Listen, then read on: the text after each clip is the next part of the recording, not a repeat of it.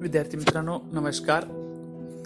Radio पॉडकास्टवर Bodhitree I S academy अंतर्गत U P S C आणि एम पी एस सी मार्गदर्शनाच्या उपक्रमावर मी प्राध्यापक नारायण चव्हाण आपलं स्वागत करतो. विद्यार्थी मित्रांनो आपण सूर्य पृथ्वी चंद्र यातील अंतरासंदर्भात माहिती घेत आहोत.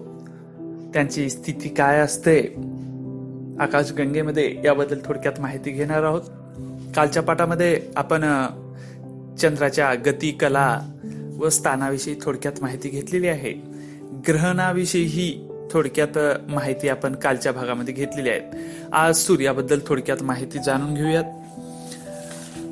एक विचार जर केला तर सूर्य हा सुमारे पृथ्वीपासून पंधरा लाख किलोमीटर एवढ्या अंतरावर आहे. आणि अवकाशामधलं अंतर मोजण्यासाठी आपण प्रकाश वर्ग व सॉरी प्रकाश वर्ष हे मापन असतंय. प्रकाशाचा वेग हे लक्षात असू द्या दर सेकंदाला तीन लाख किलोमीटर एवढा आहे. किती आहे तर तीन लाख किलोमीटर. प्रकाशाचा वेग. दर सेकंदाला तीन लाख किलोमीटर. प्रकाश किरण एका वर्षात सुमारे नऊ कोटी नाही सॉरी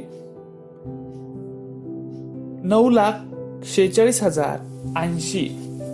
एवढा अंतर एका प्रकाश वर्षामध्ये पार करत असते प्रकाश किरण बघा एका वर्षामध्ये सुमारे नऊ लाख शेचाळीस हजार ऐंशी कोटी म्हणतोय मी.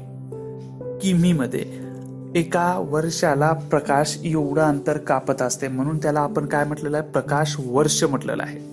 काय म्हटलेलं आहे? प्रकाश वर्ष किंवा एक प्रकाश वर्षाचा अंतर किंवा कालखंड किंवा त्याचं जे काही किलोमीटरमध्ये जर मोजायचं झालं तर किती आहे? नऊ लाख शेहेचाळीस हजार ऐंशी किलोमीटर कोटी मध्ये नऊ लाख शेहेचाळीस हजार ऐंशी कोटी किलोमीटर. एवढं अंतर प्रकाश वर्षाचं आहे. तर आपण जर थोडक्यात जर आपल्याला सूर्य आणि पृथ्वीचा जर प्रकाश वर्षामध्ये जर माहिती काढायची झाली अंतराची तर आपण बघा काढू शकतो. ते म्हणजे कसं की पंधरा लाख किलोमीटर हे सूर्य आणि पृथ्वीचं अंतर आहे. आणि प्रकाश हा दर सेकंदाला तीन लाख किलोमीटर जाऊ शकतो. त्याच्यामुळं पंधरा लाख भागीला तीन लाख. आता बघा बघा पंधरा लाख भागीला तीन लाख असं जर आपण मापक केलं तर याच्यावरून आपल्याला पृथ्वी आणि सूर्यामधील अंतर हे कशामध्ये सापडेल तर प्रकाश सेकंदामध्ये सापडू शकते किंवा प्रकाश मिनिटामध्ये सापडते. जर आपण पंधराला तीन भागितलं तर पाचशे सेकंद म्हणजे पंधरा लाख किलोमीटरला तीन लाख किलोमीटरनं भागितलं तर पाचशे सेकंद येते म्हणजे कोणते सेकंद? तर प्रकाश वर्ष सेकंद यायलेत. बरोबर? आता बघा म्हणजे पाचशे प्रकाश सेकंद आहेत. कुठले? तर पृथ्वीवरून सूर्याचं अंतर. आता या पाचशेला आपण कशाने भागायचं? साठने भागायचं मिनिटामध्ये कन्व्हर्टेशन करण्यासाठी. ते बघा. साठनं भागितल्यावर आपल्याला मिळालंय आठ मिनिट वीस सेकंद. म्हणजे आपलं अंतर किती होतंय बघा की सूर्या किंवा पृथ्वीपासून सूर्य आठ मिनिट वीस सेकंद प्रकाश सेकंद आहेत बरं. आठ मिनिट वीस प्रकाश सेकंद. एवढं अंतर कशाचं आहे? तर सूर्य आणि पृथ्वीमधलं आहे. म्हणजे आपण असं म्हणू शकतो की आठ पॉइंट तीन प्रकाश मिनिटे. एवढं हे अंतर कशाचं आहे? तर पृथ्वी आणि सूर्य या दोघांच्या मधलं आहे. तशाच प्रकारचं जर आपण चंद्राचं आणि पृथ्वीचं काढलं तर एक पॉइंट अठ्ठावीस एवढं प्रकाश सेकंद एवढं अंतर कशाचं आहे तर? पृथ्वी आणि चंद्रामधलं आहे. लक्षात असू द्या. चंद्र ज्यावेळेस स्वतःभोवती फिरत असतो त्यावेळेस त्याला फिरण्यासाठी सत्तावीस दिवस किंवा सत्तावीस पॉईंट पन्नास म्हणजे साडे सत्तावीस दिवस एवढा कालावधी लागत असतो. स्वतःभोवती फिरण्यासाठी लक्षात असू द्या. आणि ज्यावेळेस तो चंद्र स्वतःभोवती फिरण्यासाठी साडे सत्तावीस दिवस आणि पृथ्वीभोवती फिरण्यासाठी चंद्राला साडे एकोणतीस दिवस एवढा कालखंड लागत असतो. हे लक्षात असू द्या. तर महत्वाचं आहे हा बघ. चंद्राची आणि पृथ्वीच्या भोवती कक्षा ही म्हणजे कालखंड हा जवळपास सारखाच आहे. विद्यार्थी मित्रांनो मित्रांनो की ह्या जो काही भाग आहे या भागावरच अनेक गोष्टी अवलंबून आहेत. आता आपण पुढील भागाकडे वळूया तो म्हणजे सूर्य व पृथ्वी यांच्या दरम्यान. चंद्र आल्यामुळं चंद्राची सावली कोणावर पडेल तर पृथ्वीवर पडेल. बघा चंद्र सॉरी सूर्य व पृथ्वी यांच्या दरम्यान जर चंद्र आला तर चंद्राची सावली ही पृथ्वीवर पडते. या स्थितीमध्ये आपण असं म्हणू शकतो हे तिन्ही खगोल समपातळीत किंवा एका रेषेत सरळ आलेले आहेत. आणि त्यामुळेच दिवसात चंद्राची सावली कशावर पडायलेली आहे? पृथ्वीवर पडायलेली आहे. आणि मग ही चंद्राची सावली पृथ्वीवर ज्या ठिकाणी पडते बघा मी काय म्हणतो? सूर्य चंद्र पृथ्वी एका सरळ रेषेमध्ये आल्यामुळं सूर्याच्या प्रकाशामुळं चंद्राची सावली पृथ्वीवर पडत आहे आणि त्यावेळेस त्यावेळेस काय होतंय बघा? जिथे किंवा ज्या ठिकाणी पृथ्वीवर ही सावली पडते तेथून सूर्यग्रहण झालं असं आपण म्हणू शकतो. म्हणजे त्या भागातून आपल्याला सूर्य दिसेल का?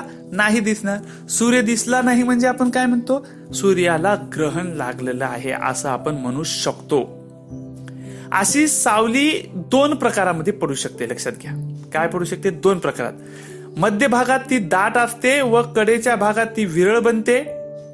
पृथ्वीवरील ज्या भागात दाट सावली असते तेथून सूर्य पूर्णपणे झाकलेला आपल्याला दिसतो. अशा स्थितीला आपण खग्रास चंद सूर्यग्रहण असं म्हणतो. काय म्हणतो? बघा लक्षात असू द्या आणखी एक वेळेस. पृथ्वीवरील ज्या भागामध्ये दाट सावली पडते पृथ्वीमध्ये किंवा पृथ्वीच्या ज्या भागामध्ये दाट सावली पडते तिथून सूर्य आपल्याला पूर्णपणे झाकलेला दिसतो. त्या ग्रहणाला खग्रास सूर्यग्रहण असं म्हणतो. त्याच वेळेस विरळ छायेतील भागातून सूर्यबिंबाचा काही भाग दिसत असतो.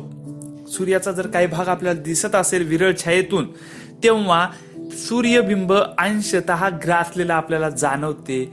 त्या स्थितीला खंडग्रास काय?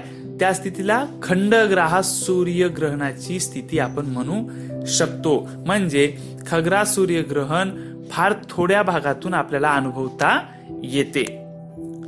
अशा वेळा चंद्र पृथ्वीपासून अपभू स्थितीत असतो. म्हणजेच तो पृथ्वीपासून जास्त दूर असतो.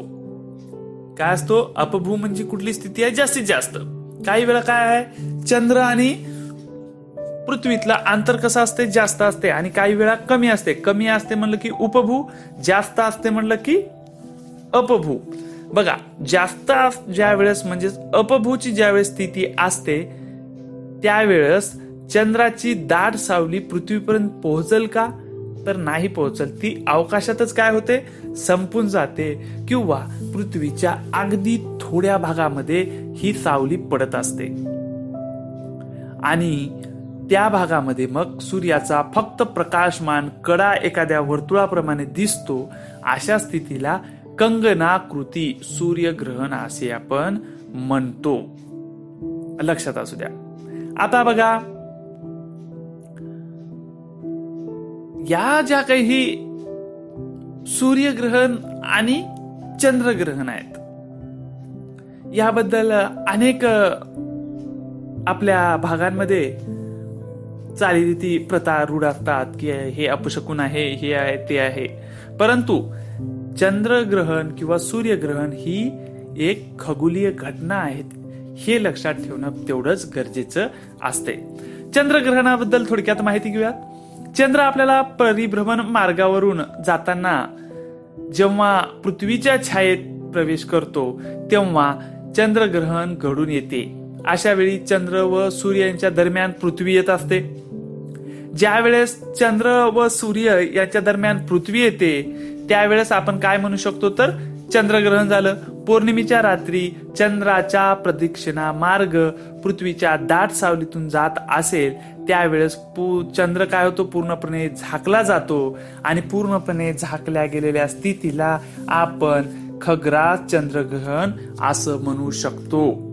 लक्षात असू द्या की पृथ्वी ही चंद्र आणि सूर्य या दोन ग्रहांच्या मध्ये जर आली तर चंद्र काय होतो? तर झाकल्या जातो आणि त्यामुळंच आपण काय म्हणू शकतो तर की चंद्राला ग्रहण लागलं पण तो कोणत्या ग्रहणात असतो? जर दाट सावलीत जर चंद्र गेला तर त्याला खग्रा चंद्रग्रहण म्हणतात. तर काही वेळा चंद्र काहीसा झाकलेला गेल्यामुळे आपल्याला काही भाग चंद्राचा कड्याचा भाग दिसतो त्यावेळेस खंडग्रहास चंद्रग्रहण असं आपण म्हणू शकतो. लक्षात असू द्या सूर्यग्रहण आमोशेला होते. सूर्यग्रहण नेहमी काय होत असते तर आमोशेला होते पण प्रत्येक आमोशेला होतेच असं नसते. सूर्य चंद्र व पृथ्वी हे अनुक्रमे एका सरळ रेषेत व एका पातळीत आल्यावरच सूर्यग्रहण होत असते. खग्रास सूर्यग्रहणाचा जास्तीत जास्त कालावधी हा सात मिनिटे वीस सेकंद म्हणजे चारशे चाळीस सेकंद एवढा असू शकतो. लक्षात ठेवा. आणि चंद्रग्रहणाची वैशिष्ट्ये थोडक्यात बघा. चंद्रग्रहण पौर्णिमेला होते परंतु प्रत्येकच पौर्णिमेला होते असं नाही. सूर्य पृथ्वी व चंद्र अनुक्रमे एका सरळ रेषेत येतात व एका पातळीत असल्यावरच चंद्रग्रहण झाले असं आपण म्हणू शकतो. खग्रास चंद्र ग्रहणाचा कालावधी बघा जास्तीत जास्त एकशे सात मिनिटे एवढा असू शकतो. लक्षात असू द्या.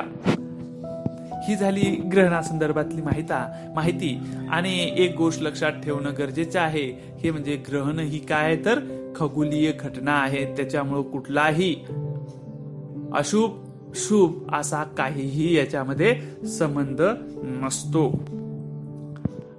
अशा रीतीने आज आपण इथे थांबूयात. उद्याच्या भागामध्ये आपण भरती आणि अहोटीबद्दल माहिती घेऊयात. नमस्कार.